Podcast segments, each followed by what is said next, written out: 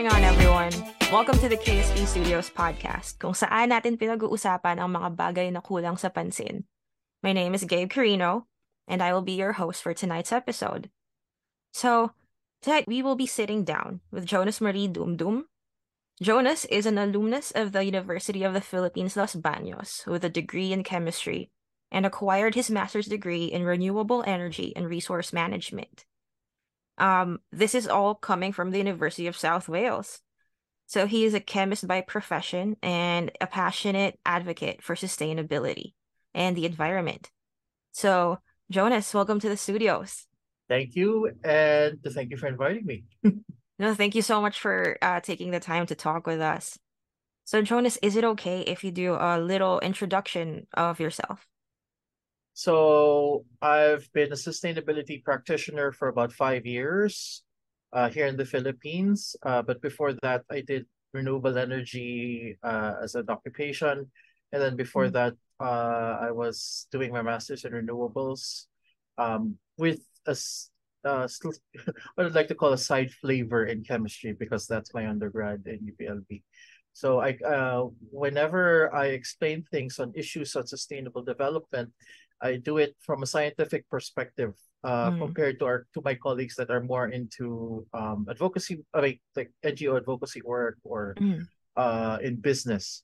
Um, and it's it's good to have this kind of perspective to kind of understand uh, that it's not about uh, what you see right in front of you uh, or issues that were related to money or issues related to um, basically the the the, the noise that is sustainability uh, being that right. it's a buzzword nowadays so it is it's being thrown around everywhere yeah same with climate change and we'll discuss yeah. discuss that later but yeah that that base that basically is my job trying mm-hmm. to make things more um objective and and mm. and has has basis because if we act on let's say haki haka haka lang or mm. uh some belief na hindi pala siya totoo no or walang walang backing of any scientific evidence then we maybe get thrown off the road uh and uh, do something that might have some negative impacts tuloy to the environment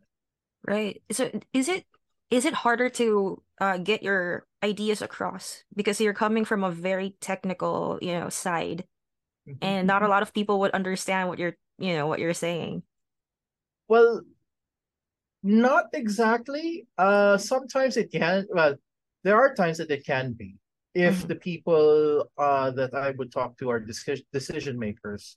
Uh but if you ask me as a you know from a layman's perspective how uh climate change works then i'll do my best to really go down to the level of the layman and uh uh, explain how uh, why it's happening and wh- uh, why are we experiencing it, especially now.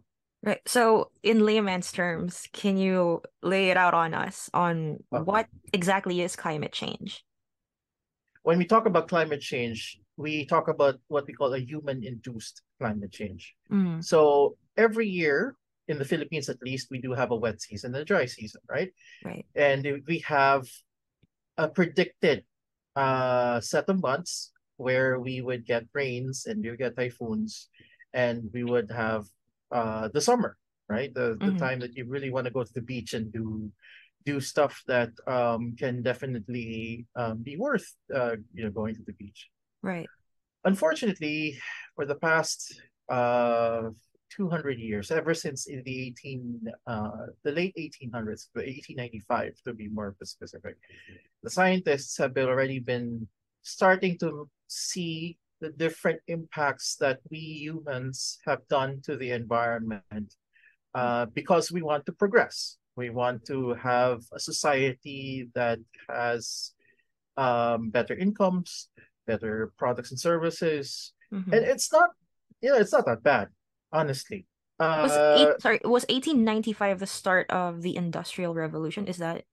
Yeah, around that time, the what right. we call the Second Industrial Revolution, the full okay.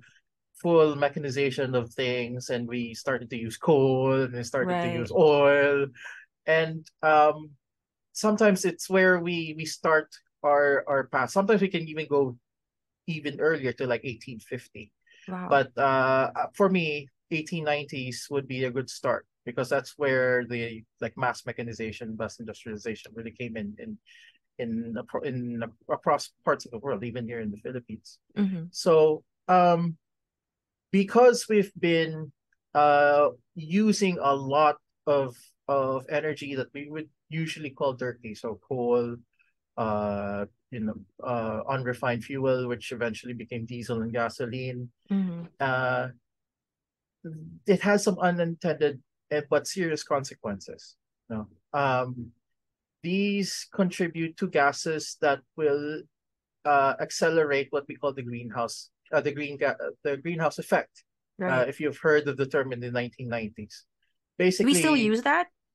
Uh, we can still use that, but it's now you know part of the climate change umbrella, Right, right. if you will. So um, be, carbon dioxide is a natural thing. Uh, it actually helps keep things warm in the world. Otherwise, we'd be like the moon, Mhm. where it's going to be frozen.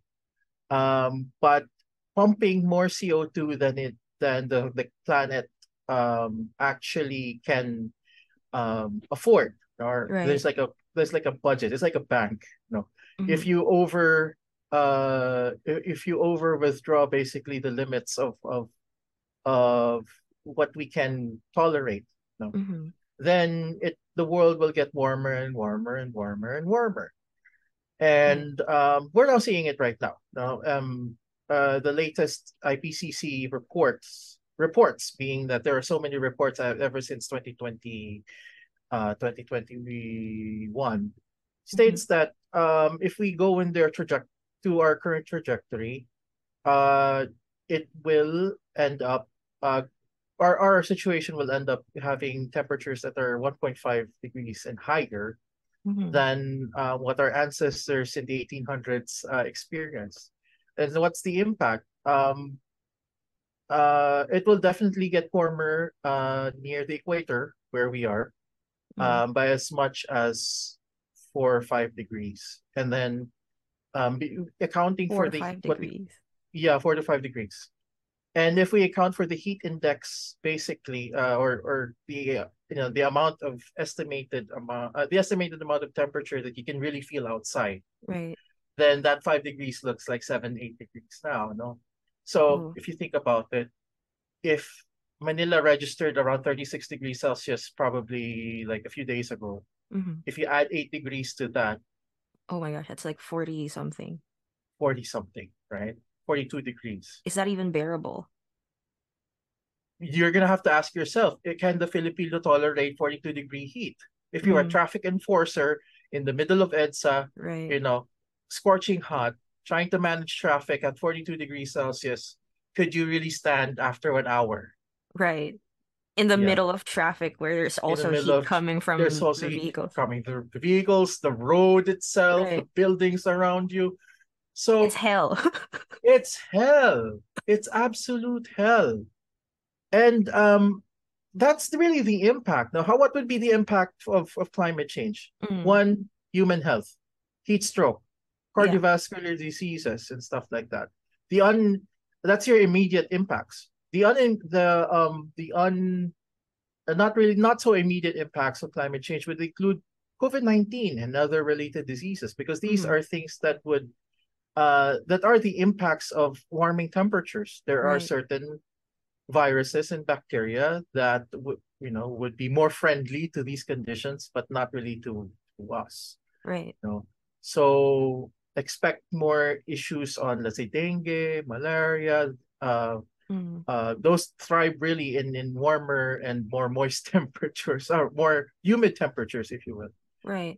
and that's going to be a health issue another issue is agriculture Ooh, would your a big one. would your farm would your farmer really uh go outside to to harvest let's say your palay Mm-hmm. uh it, in 42 degrees celsius if there is even an uh Right. enough yield for that because i mean if it at a higher at higher temperatures plants die no Yeah. plants die and if plants die that includes our crops Right. so I imagine you know trying to grow tomatoes at uh, in, in, in I don't 40 think you. Yeah. And not to e- mention the yeah, typhoons that will come because of, you know, the whole thing. that's that's another thing, typhoons. Mhm. When before the typhoons, it's a seasonal. You always start in uh, what, July and then Mhm. end in September. What happened last year was that December 25, uh, a storm hit Mindanao. It hit even my mom's home province of Misamis Occidental. Oh, And uh, it really swept my mom's home city, uh, wow. Oroquieta City, to the point that there were people that lost their homes, uh, even lost their Christmas uh, dinner Yeah, because it was on the evening of Christmas. right. Um, and and streets were flooded. Uh, people died as a result Mhm. because they didn't expect that from happening, and the whole city was washed up in mud because apparently somebody had an initiative to to um, do some illegal logging somewhere, Oh, and the impact is is is on The, on the city's streets, really, like the whole city, Putikan. Wow. And it was the first time in how many years that this that city experienced that kind of a disaster. So these are one of the own, these are one of the things that we can look forward to if we continue with this trajectory. yeah, exactly. It would be worse than Yolanda. It Oh will gosh. definitely be worse than than Yolanda. And we're seeing it now. We're really seeing it now in places that are not expecting to have typhoons. Then all of a sudden, you ruin your holidays because a typhoon passed by. Right. Definitely bad. But we have a lot of people have been trying to battle climate change for, you know, I think since the 90s or the 80s, Mm. maybe as early as that. Why is nothing happening? Well, that's a that's, that's also like an issue about our water situation. Mhm. uh, as you may, as our, our viewers may, or as our listeners may know, we're having a Mhm. water crisis in Metro Manila. We had a water crisis in Metro Manila in the 1990s also. Mhm. Uh, and the the reason is that uh, that the actions cannot cope with uh the times of the day. Like Mhm. Metro Manila in the 1990s was how, how many million? Probably 6 million. I'm not, I Mhm. forgot my statistics. But right now, Metro Manila is around 10 to 11 million. Right. And if if they're still following the old playbook on on the water crisis, then you know it's not going to be enough to cope with the situation. By the way, having a lack of water is also a sign of climate change Yeah. because fresh water is impacted by higher temperatures. More evaporation will help. Uh, will will be happening. Right. Uh, and you can't get seawater, of course, because we don't have desalination plants in Metro Manila. So Oh, we don't. uh, we do not. We do not. We're surrounded our by fir- salt water. Well, we don't yeah. have. Wow. We we we we get it from Angat Dam. We get it from Ipo Dam. We get it from La Mesa Dam. Um, Caliraya Dam also in in in Laguna. We get it from the Laguna Lake.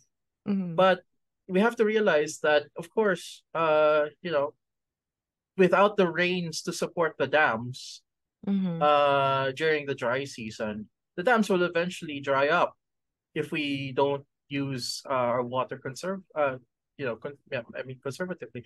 Therefore, you're going to definitely have issues in in in the water. And if gov, uh, if the stakeholders, I don't want to blame just the government. If Mhm. everyone, all the stakeholders, would not realize that this is now happening, it's going to be impacting everyone, then good luck by the time that uh, we do we would have a situation where we would end up with zero water. It it happened before in South Africa. It, Uh, can you give us an example of what exactly happened during that time? so so Cape Town, South Africa, about two three years ago. Again, may have to check the the sources here. Mhm. Um, did they had a long drought and uh, they were overusing their water until such time that uh, the the the faucets uh of their water supplies were already pulling out slu- mud, really. Wow. Yeah. And the city almost ran out of water. If if the if the local governments had uh not acted on it, Mhm. then yeah, the whole city of Cape Town, South Africa would not have um enough water. So that can actually experience in our in our hometown in Uh, knock Manila. on wood, knock on wood.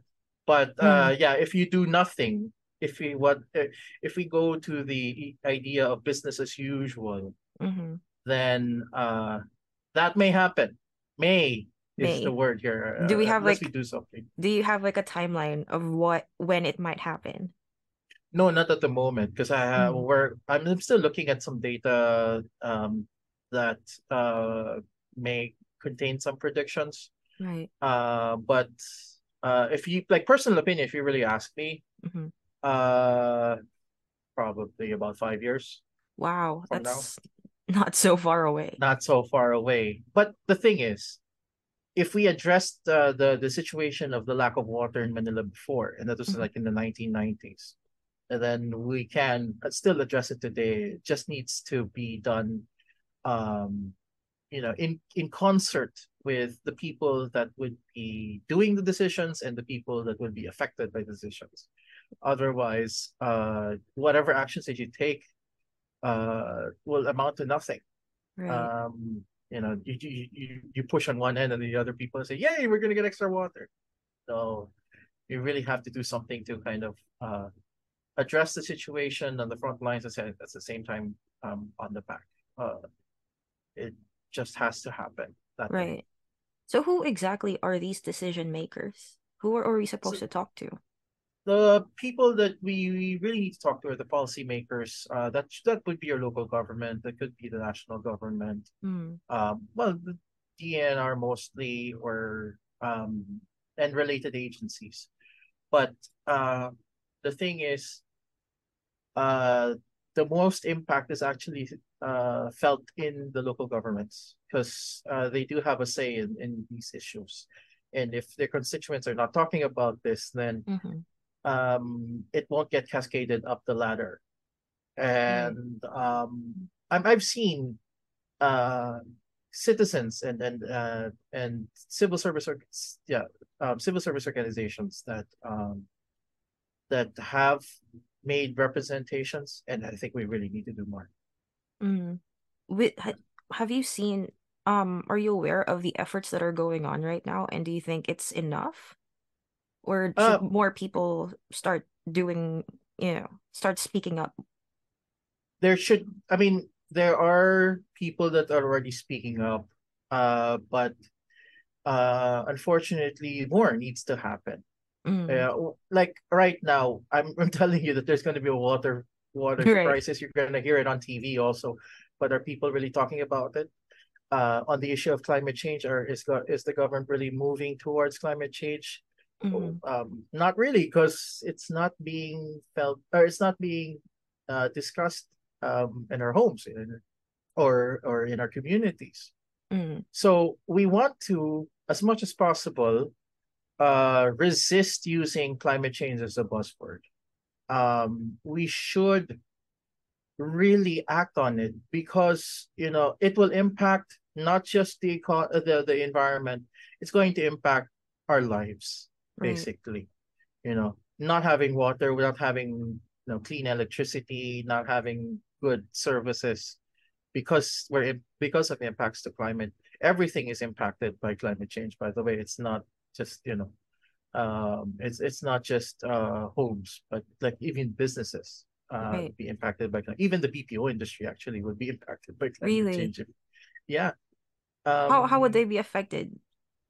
Well you have data centers and data centers gobble up a lot of electricity and uh the more electricity that will come from uh, coal or um, or or fossil fuels will definitely increase the amount of emissions generated um, by the power sector. So unless there's a way to green the BPO industry in terms of their their their um, their uh, data centers or any um, any of their IT related um, stuff, if you Mhm. will, then uh, yeah, it, it's going to be uh, very hard to, Right, to to decarbonize. See, let's see, um, yeah, it, it, it has to be talked uh n- talked about now, or should have been talked about yesterday, but Right, right. uh, there more should happen. More should Mm. happen.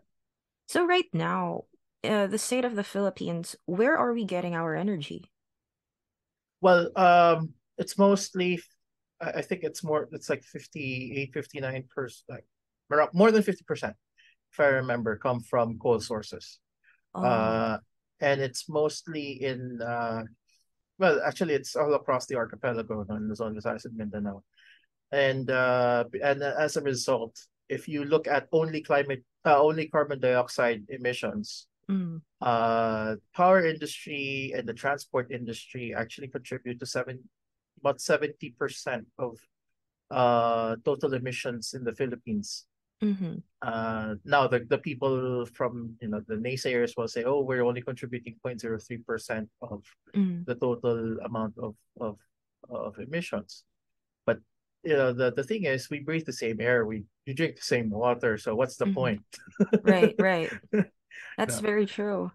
That's yeah. very true. No, no. In the end, it's really about uh, being more responsible. And if, if you're going to be responsible, be more responsible, you can really act as a model for others to follow. Right.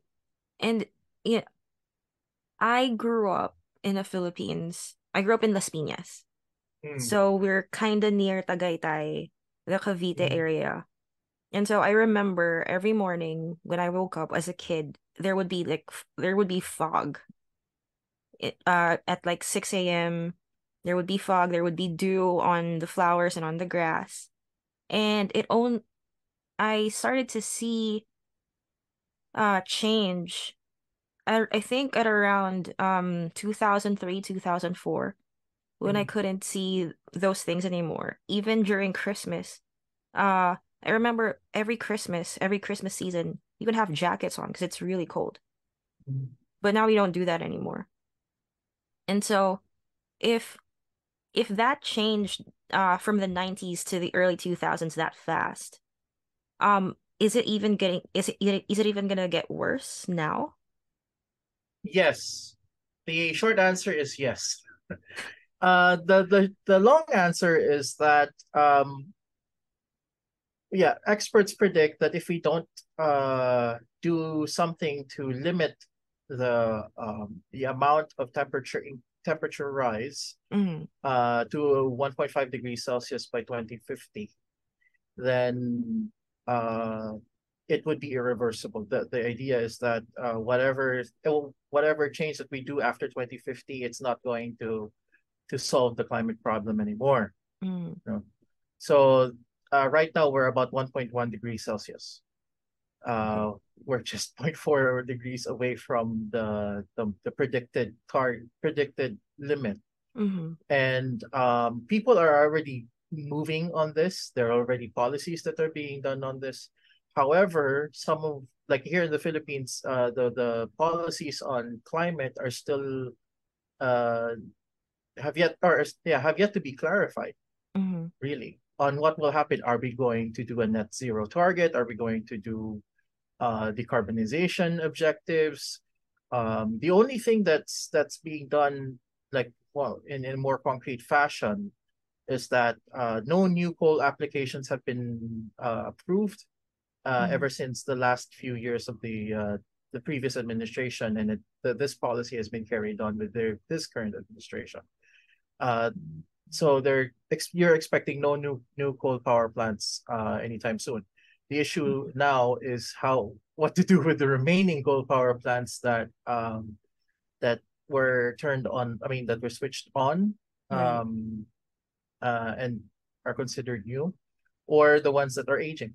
So um, yeah, how how can we accelerate uh, their their closure and and make a switch to renewables? Right. Now the question is, is it easy to do that? The answer is also no, mm-hmm. uh, because uh, we have to understand some basic electrical engineering principles also uh, in relation to the national grid. The national grid is designed um, with coal power plants and formerly oil power plants um, and like uh, natural gas plants in mind. Mm-hmm. Um, now we have to uh, make the system adapt to renewable energy for one, or and we do have that nuclear debate that's uh, ongoing right now. So right. how are we going to adapt to that as well? Um, that also needs to be discussed Mm-hmm. uh, in our in our household because in our households and in, in the local communities because, of course, uh, we go back to the issue that uh, we cannot just switch off these power plants. There has Right. to be a way to make a what we call a transition to to renewable energy. hmm So, as a sustainable practitioner, do you think that um, converting to nuclear energy would be better? As a chemist, I would definitely say no. Okay. I'll put my chemistry hat here and say no. And the reason being is that in order for you to have a new uh, uh, a nuclear energy program, you have to ensure that our sites uh, would be free from any um, you know potential earthquakes that will happen or probably like volcanic eruption that will happen. So Mhm. any seismic or or yeah or volcanic shifts.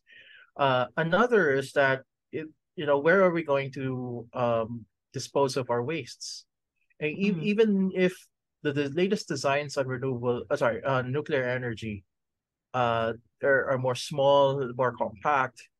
Uh, that's great, but Mhm. the the the issue is where do you transport the waste? We don't have a good uh place that's like isolated in the mountains or Right. something that that's uh close to like a water source, whatever. Mhm. Uh, and you know, for the viewers, correct me if I'm wrong. I'm very much open to this debate. Um, but anyway, you know, the waste disposal is very, very hard uh, Mhm. for for something like in the Philippines. We can't even dispose properly our plastic waste. How can we even produce uh, uh um, dispose nuclear waste, right? Uh, and lastly, it's uh, really about the acceptability of renewable, en- sorry, uh, of nuclear energy. I've been saying renewables. Sorry, I've been advocating for renewables for a long time. So the, We'll the get on issue of, that, yeah. of yeah, the accept the, the idea of acceptability of nuclear energy in communities is also an issue, considering that you know the last major nuclear disaster is just near us, no? the Fuch- Mhm. Fukushima Daiichi Right. uh, nuclear power plant, when it was hit with the what the Japanese call the Great East East Japan earthquake. Yes. Um, uh, it's still in their memories, right? Yeah, we're actually still um living here in Japan. We're still reeling with it. Yeah. Like um I don't know if you've heard about the news, but they are planning on dumping all the waterways into the ocean. Yeah. So we're all like, how is that? We're expecting a Godzilla to come out Uh, anytime soon, you know what I mean? So it's like every time I, I look out at the Tokyo Bay, I'm like looking for exit strategies in case Yeah, a Godzilla yeah. comes out. Becomes it. See, so I know I know it's going to be far fetched that, Mm, uh, and I don't. I mean, the last Godzilla movie, by the way, they said it came from the Philippines, so that's. Oh, did you know, it? You don't. You, you you definitely need to rewatch it, but yeah, it did. Uh, yeah, that's what that's what I remembered in the latest Godzilla movie. Right, so, right. um, anyway, so if we have that kind of problem in Japan that's more advanced, more adapt to these Mm. things, but they still have the, these fears, how much more here in the Philippines, right? I don't think any mayor, uh, unless there's really some something of his a personal interest of his, would be able to host a renew uh, uh, uh, um, a nuclear energy plant. Right, So- right. Not even the the one in, I'm sorry, where is that? Up in north, up in the north. They don't The want to continue that. Yeah, the Bataan The nuclear yeah, power but the nuclear power plant. So um actually there are certain um sectors that want to revive BNPP Mm, um but using uh, a more modern design. Um but the major issue about the BNPP is that it sits along an earthquake fault. ooh, And that's really the reason why it wasn't activated in the first place. Right. So uh how would you address that? Especially now I mean considering that the building was built but when our when our grandfathers were still were still working so right. it's not not really a good starting conversation there. Yeah. It's it's kind of scary to come to think of it. Didn't they know that it was actually on a fault line? Uh I don't know exactly, so I have to like revisit the Right. you know the narratives of the time. But Mm. uh I bet somebody did say that and then no one really noticed until somebody did say that. That's how I would imagine it, and then Mm, that's the reason why we have this problem now.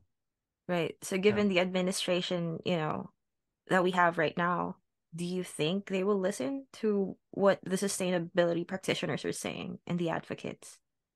Well, the thing is that even in the sustainability space, like uh, even we in sustainability practitioning space, practitioner space, there are some that are advocating. Mm, Uh, so right now, um, although the science point to uh, not doing it in the Philippines, but we do have uh, some people that really wanted to um, to support it for these reasons probably. You know, first, it's really really cheap. Uh, it will definitely come out that the nuclear power will definitely be really really cheap to produce, mhm, and it's going to be a long time before it gets depleted. So uh, that kind of solves the grid issue.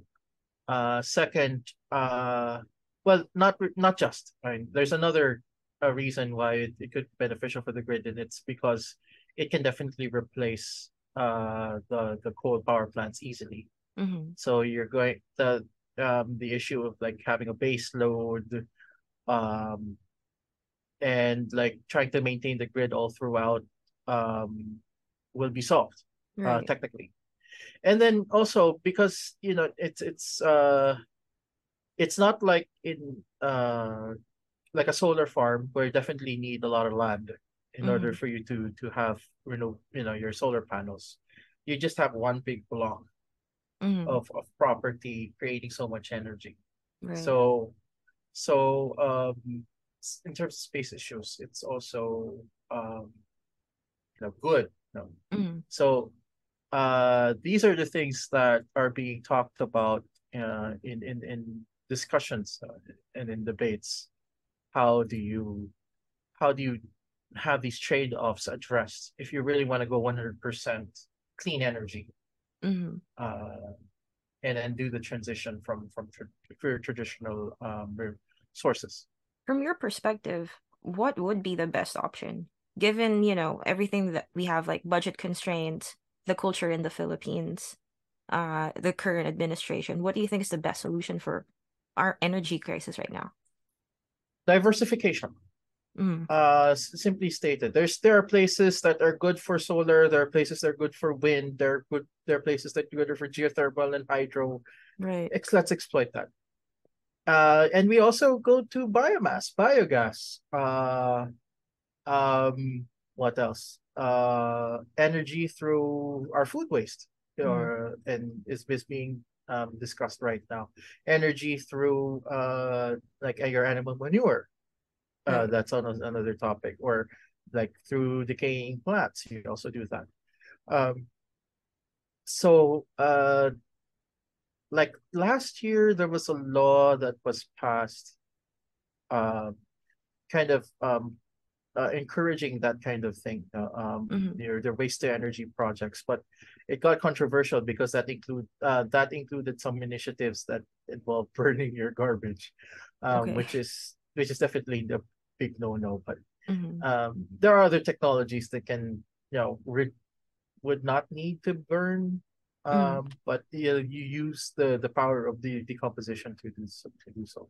So um we should explore those technologies as well. And then there's also the current uh battery storage and mhm. hydrogen storage and uh physical storage like what uh pumped hydro Mhm. um that's being done in in Europe and the United States or sand um uh sand uh storage Wow, I, this the is the first time I've actually heard of that.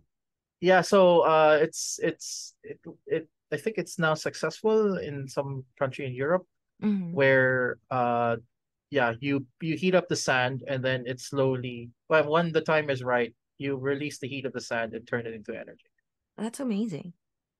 Wow. I should look yeah into it. Um, using sand as yeah a renewable energy. Do you think we can do that in the Philippines? oh it's possible we just need to really find a way to do it here Mm, adapt it to the local setting one criticism actually of of using renewable energy is that uh it's not adapted to to any local setting at least uh, when when they started doing renewable energy in the Philippines. Mm-hmm. So there uh nowadays though um we we were more used to it. Um Right. for example the price of solar panels have actually gone down uh, in the past 10 years in the Philippines. There was an ADB report on it that I or a World Bank I think Mm-hmm. it was ADB um that that featured uh uh how much has renewable uh how much have renewable energy prices have uh, fallen in the past uh I believe it was 10 years and uh, Mm-hmm. solar was uh one of the high uh one of the the biggest drops Mm, right. um in terms in terms of uh capital expenditures so um and uh, so I think acceptability plays a role in that and kind of say, okay, what's in it for us really? But what we call the buy-in from the Mm, stakeholders. So so right. the, yeah, it has it has adapted in the past 10 years. Um so in the case of sand, you know, if if the technology if there's a localized way to harnessing the sand in the Philippines and adapt it to the grid, Mm. then great. No, I look forward to, to seeing that myself. So right now, people are actually uh, taking part in using renewable energy in their own homes. Like you said, like this uh, solar uh, solar energy. Do you Mhm. um do you do that as well? Have you like installed Uh, solar energy in your own home? I live in a condominium in Makati, so I can't. Oh, But uh, what I'm advocating actually, and I, I mm, have a podcast called Sustainarumble that talks about issues on on sustainable development. That includes mm, this one. And uh, what we're what we're advocating right now is uh, for businesses to participate in a survey on what we call the Green Energy Option Program. So it's a mm, pro program of the government um, under the Renewable Energy Act of 2008 that if your business is consuming 100 kilowatts of energy per month for about a year mhm, uh, or more, then you're eligible to switch to renewable energy sources uh, that's already in the grid. right. And uh, right now, it's available to to businesses in the Luzon and the Visayas areas. Mm, So um, yeah, we had, we do have a survey on that, like uh, like a needs analysis survey uh, for for businesses, and that includes actually condominium associations.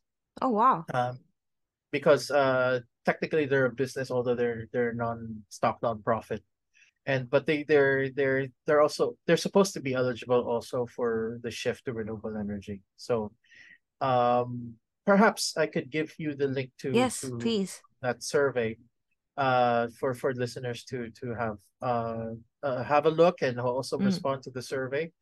And uh, if there are also any questions um, in relation to the switch to renewable energy sources, I am very much open to um, answer your your questions. right, right.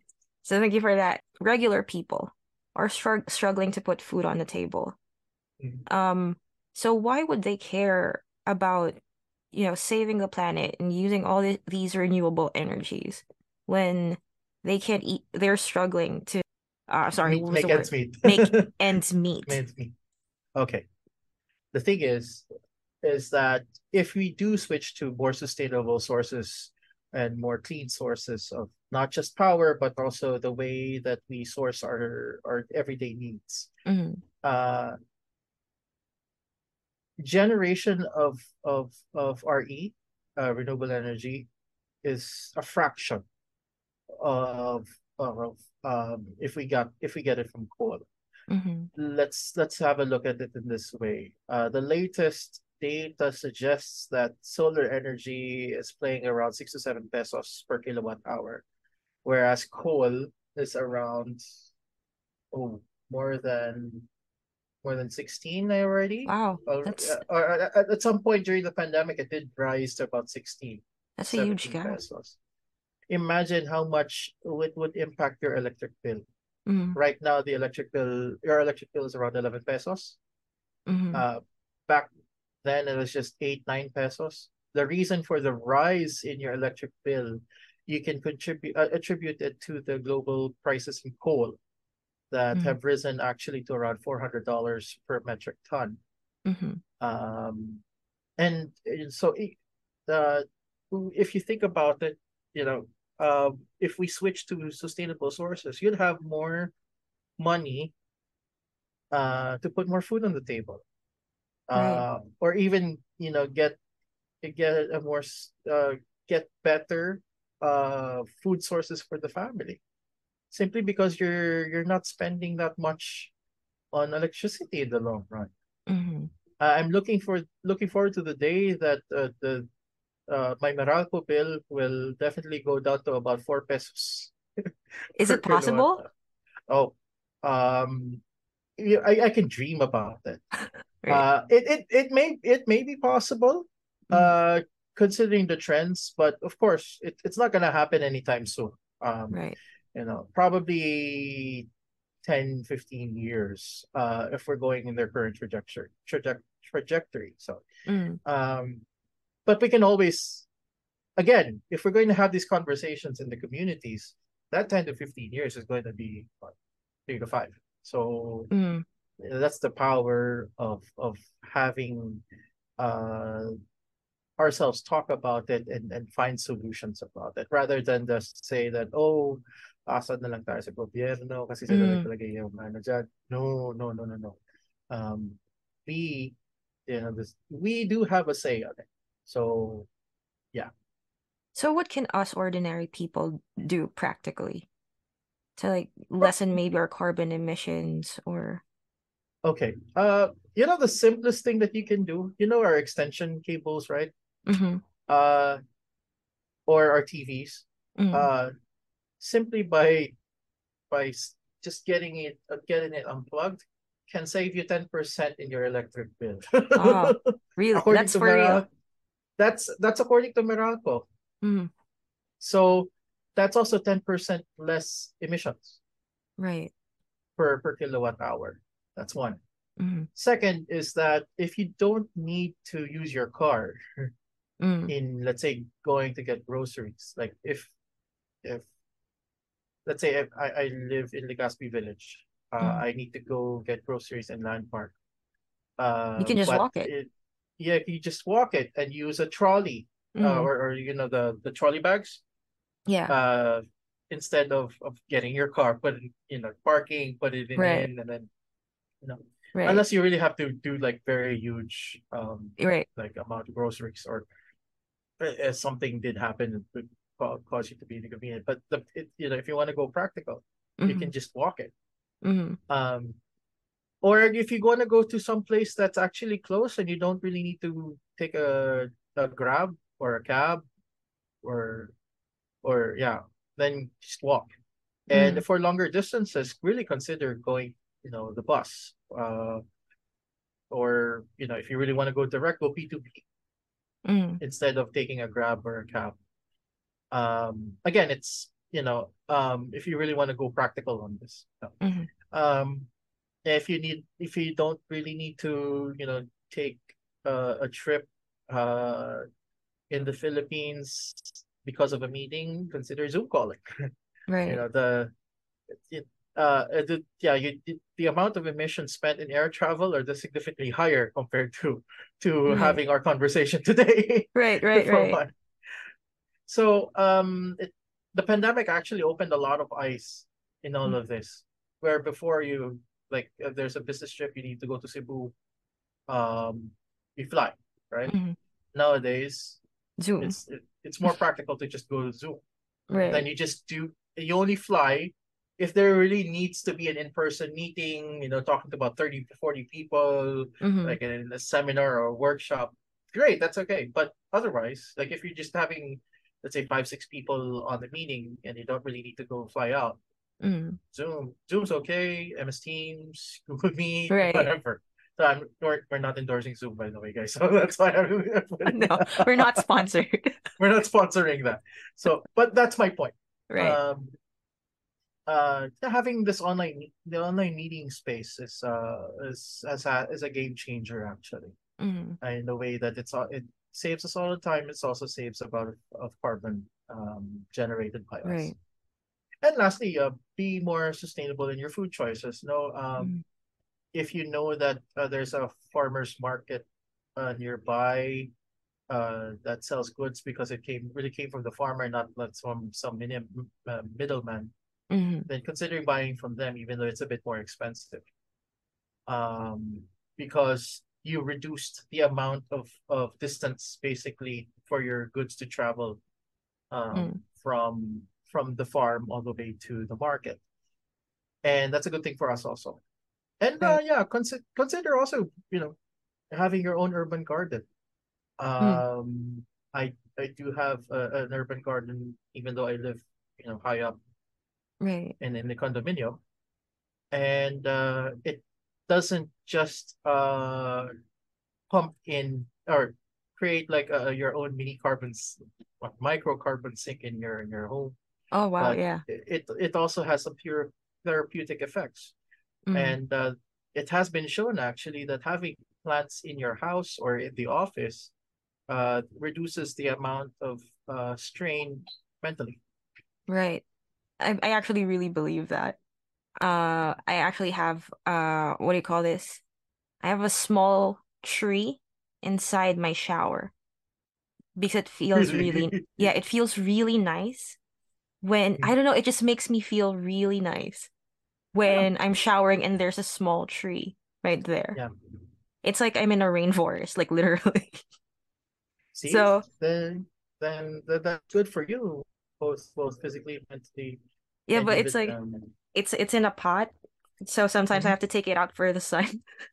But that's okay. At Yeah, least you you you you're doing something really for to address not just issues of on the environment, but also issues uh terms of your health. right. So we actually talked to uh, uh, attorney Abeb, who is the founder of the Tree Huggers movement in uh, Rojas, and she's one of uh one of the people that are very passionate about uh the environment. And she was talking about stuff like grounding and literally tree hugging. Because somehow um it does release dopamine and oxytocin in your body. As a chemist, is that like, you know, really scientifically proven? Yeah, Really? is. Yeah, it is. Can you explain uh, a little bit uh, about that? Well, it's just, it's really just our natural cycle of things. Mm. Uh, I can't really fully explain it because I, uh, I've yet to. Actually, I need to go back to, to reading my biochemistry textbooks on it. But, Okay. uh, but the the idea is that uh, it really stimulates the human body in a way that it kind of calms the nerves, Mm, uh, and then you know gets the hormones to be uh more on the happy side rather than being on the panic side or the sad side. right. Yeah. That's very interesting. You know, if we could actually just go back to nature. So, right now, speaking of nature and knowing the predicament that we're in, um, is how how much do we still have left that we can actually preserve or save in this planet? It depends on the rate that we're uh consuming um inappropriately. Mm, Um, but the, the limit is 2050, uh, according to the scenarios that are generated by the, or yeah, that were proposed by scientists globally.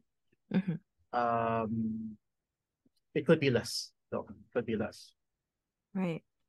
We can probably see it in the next 10 years. Does this mean like, you know, a lot of people are saying this could be the mass extinction that we've been waiting for? Well, I, I wouldn't be too over dramatic and go to that point. Mm, But uh, you know, if again, if we do hit that 1.5 degree limit uh, proposed by scientists, then whatever we do will be irreversible. right. So right now, how do you see the reality of the planet in, say, like 10 years? Oh, uh, yeah. If if if we don't then do anything drastic in about 10 years, then we're going to hit that 1.5 mark. What does it look like exactly? Like, can you give us a Uh, visual? if it's already hot outside, it's going to be way hotter outside. Uh, Mm, you're going to see it, it would be very hard to walk um yeah on on on the on the sidewalk even mhm. if there's like shade because it's very very low very very hot or very, very humid. Mm-hmm. Is it just in the Philippines or like is it uh, all over the planet? It's observed it's observed globally. Right. Uh, there are there are, if you go to LinkedIn, there are certain people in the climate change space that will say that India has reached 50 degrees Celsius. Wow. And that's like, you know, after incorporating the heat heat index, it can go even as high as 60 if if we don't do anything. So People can actually uh die. exactly. A lot, I see that a lot of young people are really into sustainability and climate justice. Is there a way that we can actually turn this thing around? Or is it too really late? to no, no, there's it's not too late uh to learn about what's going on, to uh, adapt or or kind of internalize it in your space, in Mm, your in your own field. mhm, Um, even in the creatives uh sector, there are certain people that are writing poetry or, or narratives or or or even doing like uh performances, live Right, performances on this. And uh it's it's a way to communicate to the people and tell them that hey, this is this is for real guys, act on it, kind of thing. right. So they're you know, every single contribution helps. Uh it's not a, it's not a big big thing. I mean, it's not a you don't need a very big thing to happen uh, right now to hmm to save save the save the the, the world from from the issue the the problems of climate change. But uh, smaller contributions definitely will make bigger impacts. Right. And so one of the biggest contributions, uh, one of the biggest peop uh groups that contribute into this would be corporations. So how do we exactly tackle that problem? Because it seems so big, and Right. it looks like it, you know, corporations are just hell bent on uh gaining more profit. Well, in in the, the in the business space, um, mhm, and this is kind of part of my day job. Mm, So I, I we do our best to talk to business people, the decision makers in, in the industry, and tell them that whatever business model that you'll have, it will definitely be impacted by climate. mm, Uh, for example, you know, how can a person get to your local supermarket that's owned by, you know, a big corporation if it's if it if it gets flooded in the first place? right. You're gonna lose sales in for one day or even more. hmm And would you want that? Uh, definitely not. So how do you do it? So how how would you so help solve the problem? So Mm, uh you know, in the Philippines there are movements like that from big business. However, uh it's still in starting stages. It's not yet well understood. hmm Uh and uh but th- there are people that are working on that. Yeah. So being in that space, um, do you see any progress at all? Yeah, there has been progress. Uh, but the the challenge remains is that uh, it's not yet well understood by the rest of the um, the whole business um, landscape here in the Philippines. hmm So um, a lot more needs to be done, especially in the SME space. Um, that Mm, consti- contributes to about more than 90% of the whole uh, amount of businesses in the Philippines. Uh, the mm, if we go by the the less than one percent, uh, they're already required to to act on it. hmm Uh, but the SMs, the SME space are trying to, they're really struggling to to um address this issue at the same time be profitable. And it's understandable. It's very very expensive sometimes to start a sustainability project. right, Uh, but uh, there are startups that are already incorporating these issues into their their business model. hmm And uh, I think, you know, for the ordinary person to to uh, see that maybe should and then maybe support that would mean a lot to, to them. Yeah. So one of the examples that we saw about um thinking about business and or and or sustainability would be during the transportation strike that happened recently Yes. in Manila. Can I get your opinions on that? Like what exactly uh should we uh take? What steps should we take Okay. regarding the whole uh, transportation phase out. Right. So the idea of the transportation phase out is that it came from a program from the government to modernize our jeeps. There's nothing really wrong in modernizing our jeeps, Right. right? Uh, the issue is that the way that it was implemented got bad because of funding issues. Mm, Um, and it really stretched beyond the previous administration to the current administration. And the way that's being implemented right now, it's kind of like forcing the Jeeps to to to um switch. mm, But how would you get them to switch if we got hit by COVID, we got hit um we got hit also the impacts of you know the wars overseas right. uh, with the global oil prices. So, um, uh, I, I think uh, the idea is good. The execution needs to be better, because Mhm. uh, and and I think there there has to be a way that people can sit down, rethink about how the program should be done. Right. Because the pro the objectives of the program is good. The way, yeah, the it's just the way that that's being handled is not so. If you could be in the room where it happens, right? What would be your solution? What would be the what would you lay out to them? Well, we really need to know, um, you know, how much would a new e-Jeep would be, how much would uh uh I I think it's a Euro 4 right now. Mhm. Um e-Jeep would be uh you know, get the pros and cons, get uh gets, you know, be more creative also the sourcing of the Jeeps if it's more expensive than than uh yeah, than what it is today if we need to create our own local industry to to do this, uh, then we should. Mhm. Um, we should get given support. Uh, but uh, then again, all of these are just, you know, easy to say, very hard to do. Right. So the first thing we need to we need to do is really to get to sit, it, it is to sit down, identify the problem, find the solutions, and kind of narrow it down to to one particular solution. It's it's a, it's a case of um of, of nationwide design and systems thinking really Mhm. uh when it comes to issues like these. Do you think that we're actually um at the point where we're actually really doing that? Because it seems like we have so many problems right now in the country that that's like in the back burner. Uh, I believe so. There are discussions right now um in the e-vehicle space Mm, uh where you know the we did have a law passed about the developing the local electric vehicle industry. Um, it's more focused on the public sector more than the private sector.